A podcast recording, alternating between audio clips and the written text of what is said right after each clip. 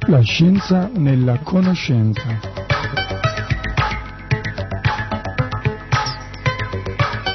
Un programma di Bacta Alberto Tampini.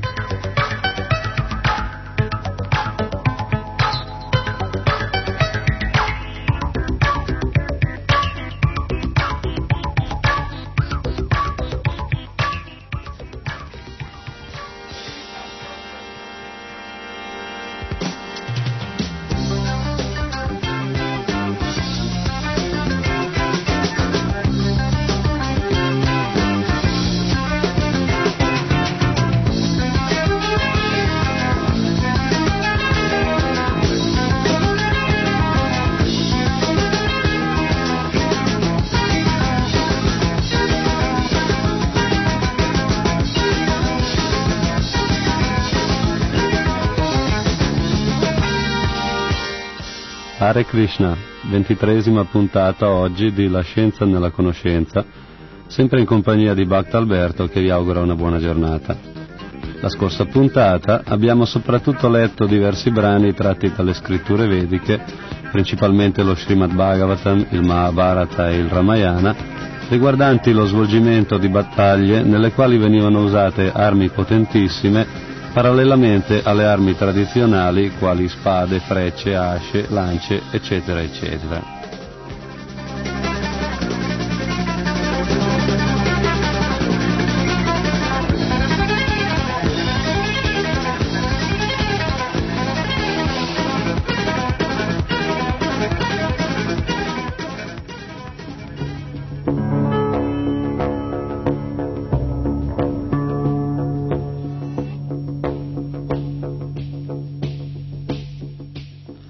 Verso queste descrizioni l'atteggiamento del mondo accademico è sempre stato quello di netto rifiuto con l'applicazione di etichette quali racconto iperbolico, fantasioso, mitico e tutto questo genere di termini di cui gli storici e gli archeologi fanno abbondantemente uso quando si trovano di fronte a notizie che non quadrano con il corso della storia così come loro lo intendono.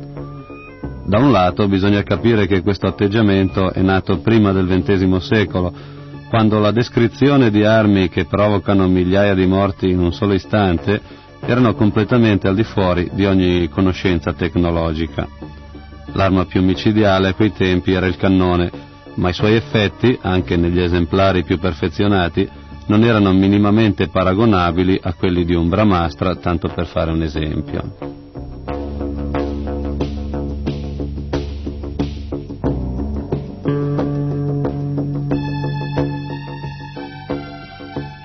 È abbastanza comprensibile quindi che uomini dalla mentalità già piuttosto ristretta e prevenuta abbiano considerato semplici fantasie queste descrizioni dei devastanti effetti delle armi vediche. Oggi, al contrario, l'uomo è di nuovo in grado di usare ordigni altrettanto pericolosi di quelli descritti nei Veda. Di conseguenza, alcuni ricercatori meno prevenuti hanno cominciato a pensare che forse c'era del vero in ciò che Srila Vyasadeva ha narrato in queste opere e con lui altri scrittori come Valmiki ad esempio.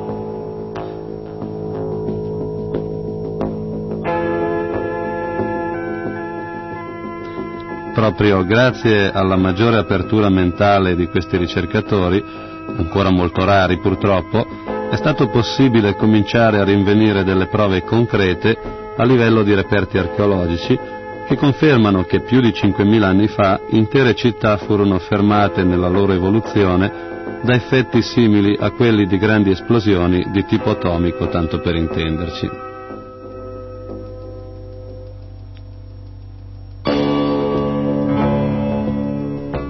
Dei risultati di queste ricerche parleremo oggi, ma prima di inoltrarci nell'argomento vorrei fare una piccola elencazione ricavata dalle scritture vediche di alcune di queste armi sconosciute di cui abbiamo sentito i nomi citati nelle descrizioni dei combattimenti, specialmente relativi alla gigantesca battaglia di Kurukshetra, nella quale, ricordiamo, morirono 650 milioni di persone.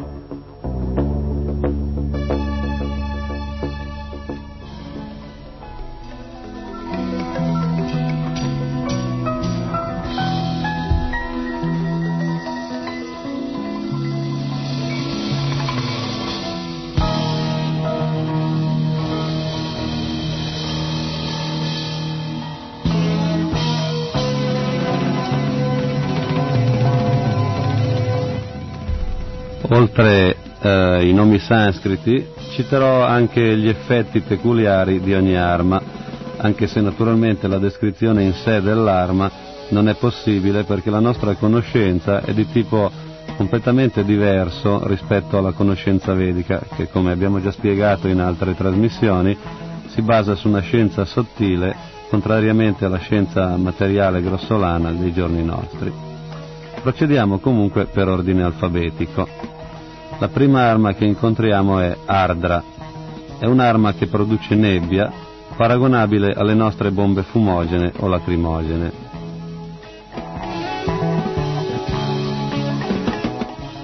Alaksha è un proiettile il cui corso non può essere seguito.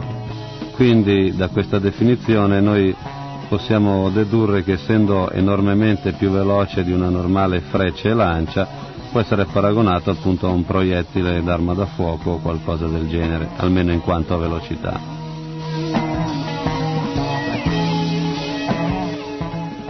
Brahmastra è un'altra arma estremamente potente e di essa sentiamo la descrizione che ne dà Sua Divina Grazia Srila Bhaktivedanta Swami Prabhupada nel primo canto dello Srimad Bhagavatam al capitolo Parikshit salvato dalla morte, che è edito anche in italiano. Il Brahmastra si distingueva dalle odierne armi atomiche non solo per la sua natura sottile e la sua potenza superiore, ma anche per la sua precisione. La bomba atomica non distingue tra il bersaglio da raggiungere e ciò che la circonda, colpisce fuori da ogni controllo e uccide molto spesso solo degli innocenti. Invece il Brahmastra colpisce direttamente il bersaglio senza nuocere agli altri.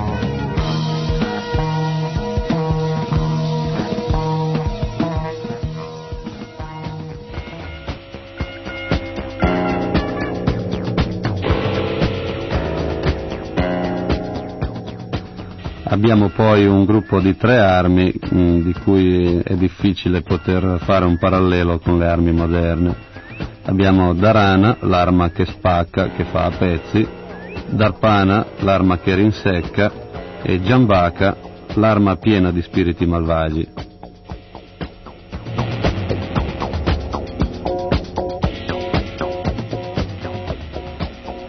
Arriviamo poi a Kamaruchi, è un proiettile intelligente che va dove vuole.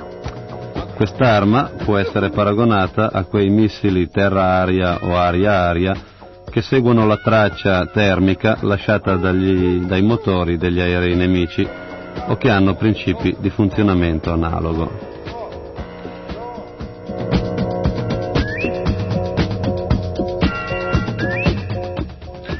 Kashapani è un'arma che annienta i mezzi di distruzione nemici.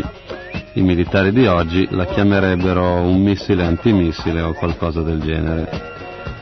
L'Aksha è un'arma invece che può essere seguita nel suo corso e oggi la chiameremmo teleguidata, ma è la stessa cosa.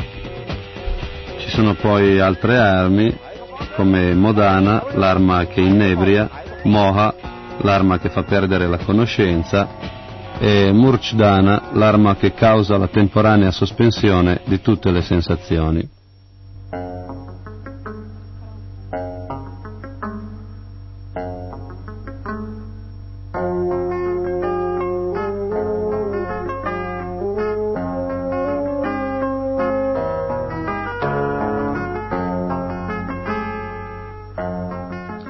Abbiamo poi Nandana, arma che produce gioia.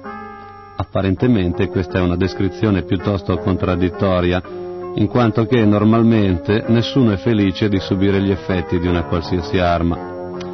Appare già più comprensibile se noi però le attribuiamo un effetto simile a quello del gas esilarante, secondo il suggerimento di quanto dicono alcuni studiosi. L'effetto di questo gas, apparentemente poco pericoloso, metterebbe chiunque nelle condizioni di non poter combattere è in questo aspetto quindi che si può vedere l'arma Nandana.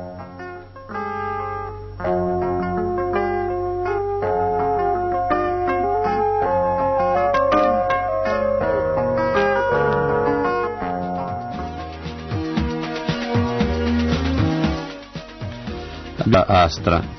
che è definita l'arma spettrale che mangia carne rossa, attribuzione che per le nostre orecchie tecnologiche appare piuttosto stregonesca, ma che assume dei toni più reali se noi ci ricordiamo ad esempio dell'iprite.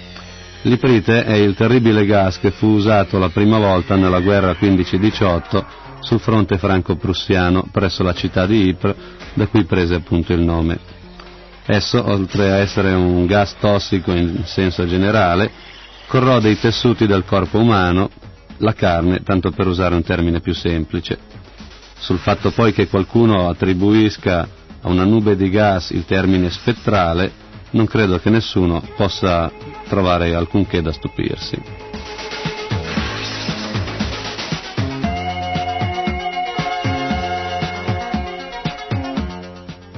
Abbiamo poi Prasvapana, l'arma che causa il sonno. E anche qui vale il discorso appena fatto riguardo ai gas. C'è poi Pratyaratara, l'arma che neutralizza l'effetto di altre armi.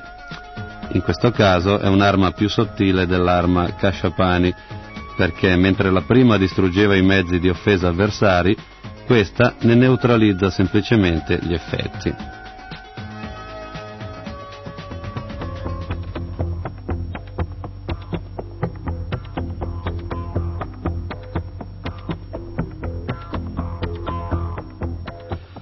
Abbiamo poi Shabdavetidva, un proiettile che segue i suoni ed è capace di colpire oggetti invisibili.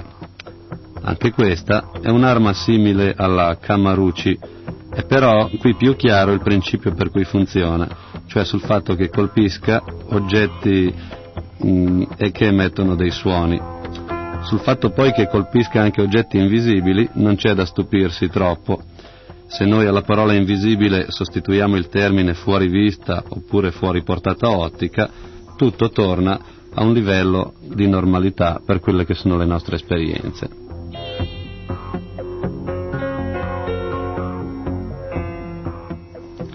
C'è poi Shatagni, l'arma che uccide a centinaia per volta. È descritta come un'arma di fuoco e possiamo dire che ricorda molto da vicino l'effetto delle odierne bombe al napalm. C'è poi Shoshana, un'arma usata per prosciugare le acque e per controbattere gli effetti dell'arma Varshana.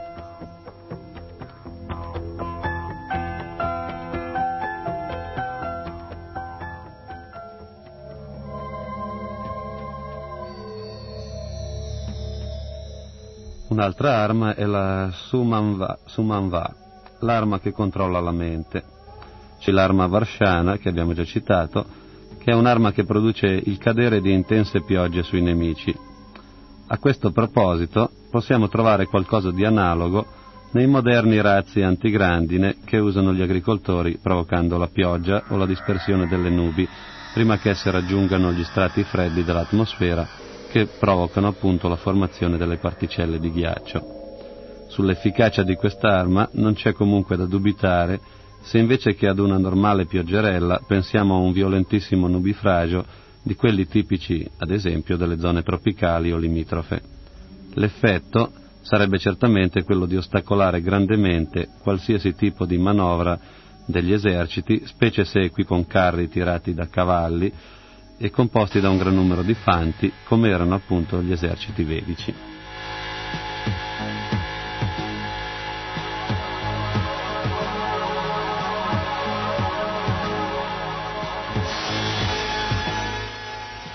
C'è poi Viduta, l'arma che vibra fortemente. Questo è un tipo di arma che è allo studio in molti laboratori militari ma che ancora non è stata realizzata, o meglio, non è ancora stata annunciata la realizzazione. È comunque risaputo che le vibrazioni sonore sopra certi livelli di frequenza danneggiano l'organismo umano e se portate a valori estremi possono causare la morte. C'è poi l'arma, è un'arma che causa sonnolenza, simile quindi all'arma Pravasvapana. Infine abbiamo Tvashtar, che è l'arma del caos.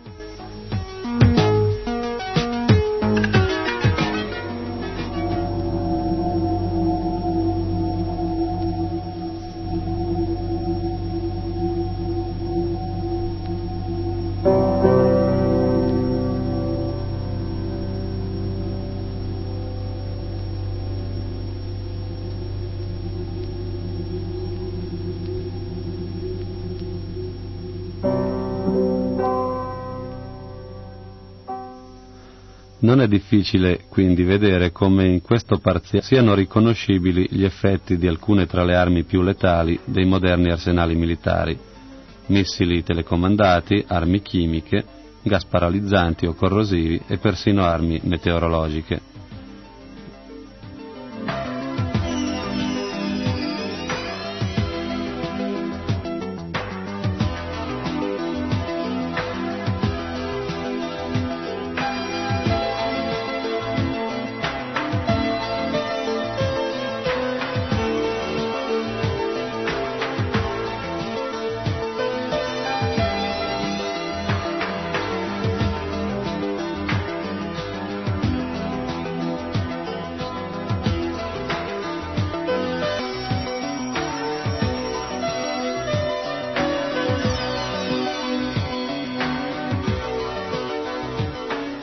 In effetti pare che gli Stati Uniti stiano effettuando molte ricerche sulle possibilità di guidare ad esempio dei cicloni o dei tornados, quindi nulla di strano che anche nell'epoca vedica fosse presente questo tipo di tecnologia bellica.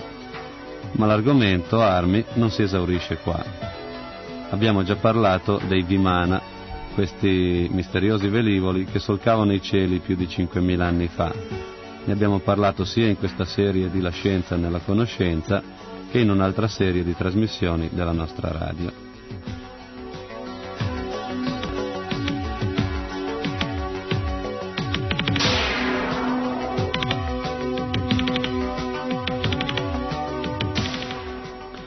La maggior parte delle informazioni di carattere tecnico, cioè che vanno al di là della semplice citazione dell'oggetto, sono riportate nel Vimanika Shastra, una scrittura vedica praticamente sconosciuta in Occidente sino a tempi recenti, ma sulla cui autenticità non vi sono dubbi.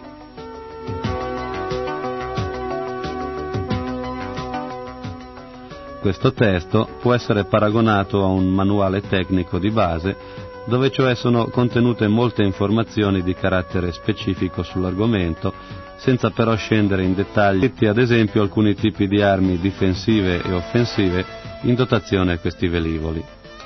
Il Vimanika Shastra indica dei poteri o dei principi che il pilota di Vimana deve conoscere e alcuni sono specificatamente a carattere bellico.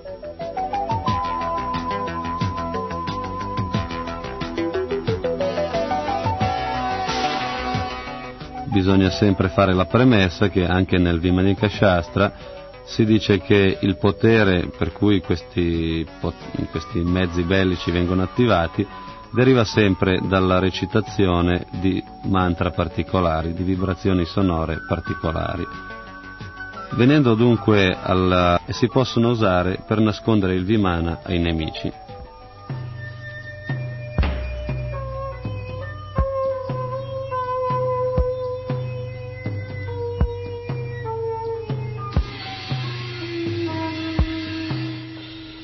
Diciamo che il concetto apparentemente strano della frase i contenuti bui dei raggi solari diventa meno misterioso se consideriamo che la luce è, secondo anche la scienza moderna, una vibrazione di frequenza variabile e che il nostro occhio è capace di avvertire solo una ristrettissima banda delle frequenze presenti, e cioè dai rossi ai violetti. Volte ciechi dagli infrarossi in giù e dagli ultravioletti in su. Di conseguenza, se con tecniche a noi sconosciute si riusciva a far riflettere ai velivoli unicamente raggi di frequenza non percepibile all'occhio umano, così facendo, in questo modo essi diventavano completamente invisibili.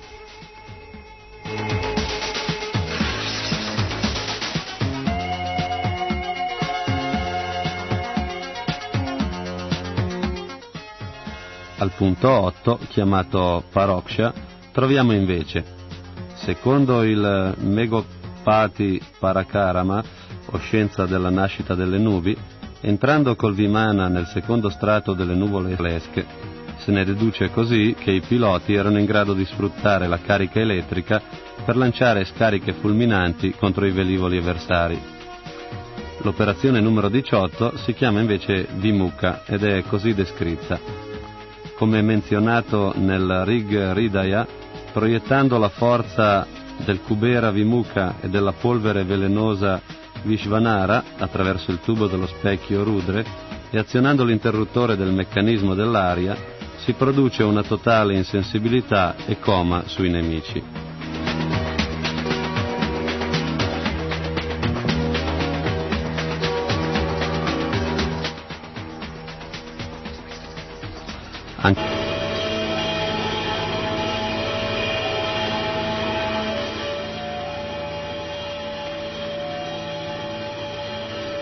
Da quanto è detto in questo verso, si desume che i Vimana erano in grado di provocare fortissime turbolenze e di dirigerle verso un bersaglio preciso, un tipo di arma questo che è comunque completamente sconosciuto alla nostra tecnologia. Altri segreti che i piloti di Vimana dovevano conoscere per fronteggiare situazioni belliche sono descritti al punto 23 o Sarvatomuk, dove si spiega come fronteggiare una formazione di Vimana, nemici, rendendo il proprio simile a una trottola, potendo così fronteggiare il nemico di difesa che permettono di sentire le conversazioni negli aerei nemici e addirittura di vedere nell'interno di essi quello che abbiamo fin qui detto comunque può già dare un'idea abbastanza precisa di cosa si intendesse nella società vedica per conoscenza dell'arte bellica.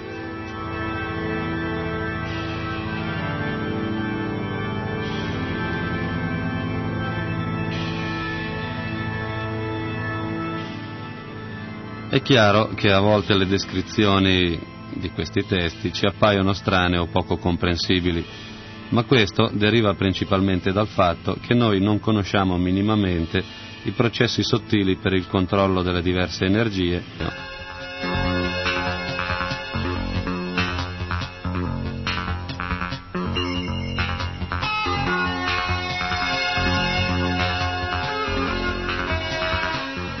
Chi ha conoscenze tecniche in materia sa che i whiskers sono cristalli sottilissimi e molto lunghi ottenibili in laboratorio e chiamati appunto whiskers perché questo nome designa in inglese i baffi del gatto, la cui forma è simile a quella di questi cristalli. Se però noi traduciamo alla lettera il termine e andiamo a raccontare in giro che nel futuro gli aerei saranno fatti di baffi di gatto, sicuramente produrremo un effetto a dir poco strano in chi ci ascolta.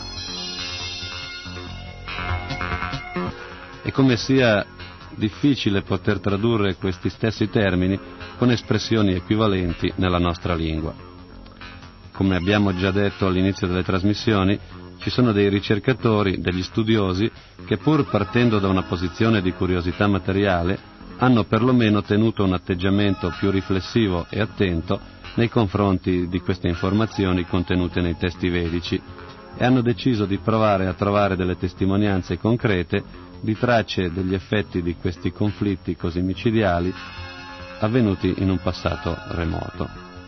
Come eh, ricordammo anche nella scorsa puntata, uno di questi luoghi, che recano ancora tracce di una misteriosa tappa, ha impresso una svolta importante nella valutazione del corso della storia della civiltà dell'India, ma comunque le conseguenze implicite in questo ritrovamento non sono nella eh, diciamo nella scoperta in sé per sé della città, ma sono molto più importanti quelle relative alle conclusioni riguardanti la fine di questa città, fine alquanto misteriosa, almeno per quello che riguarda l'archeologia tradizionale, un po' meno se noi vediamo questa fine attraverso gli occhi delle scritture vediche.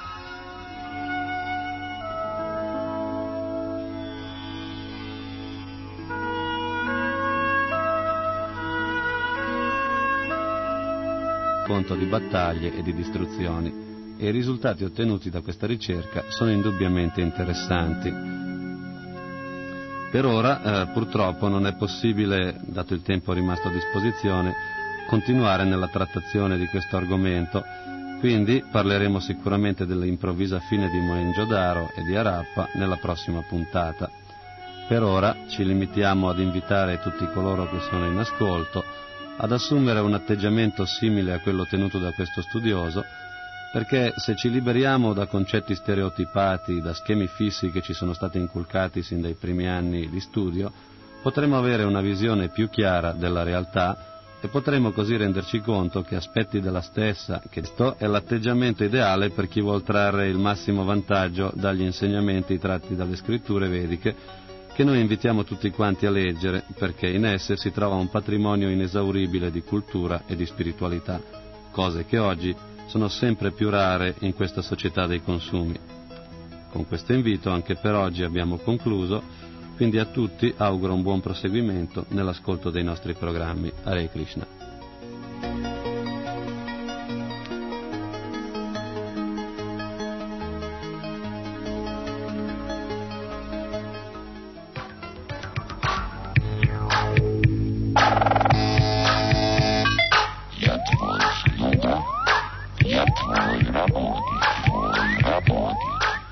Scienza nella conoscenza.